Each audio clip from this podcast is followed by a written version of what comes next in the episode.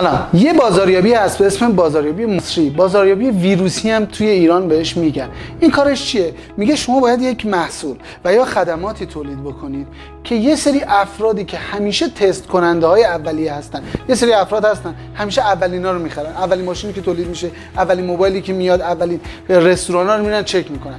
میگه باید محصولتون یه جوری باشه که این افرادی که میرن تست می‌کنن بعد از اینکه اومدن تست کردن اصطلاحا عطسه کنن. یعنی برن دیگران هم ویروسی کنن این رو تبلیغ بکنن 20 درصد از خریداران اولی که کسب کار شما رو کسب کار شما راه میفته میان شما رو تست می‌کنن. یا خدمات جدیدی که دارید.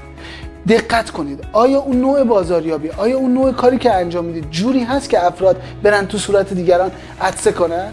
اصطلاحا یعنی اونا رو جذب کنن بیارن سمت خودتون؟ به این میگن بازاریابی مصری یا ویروسی. اگه سوالی دارید بپرسید. با حوصله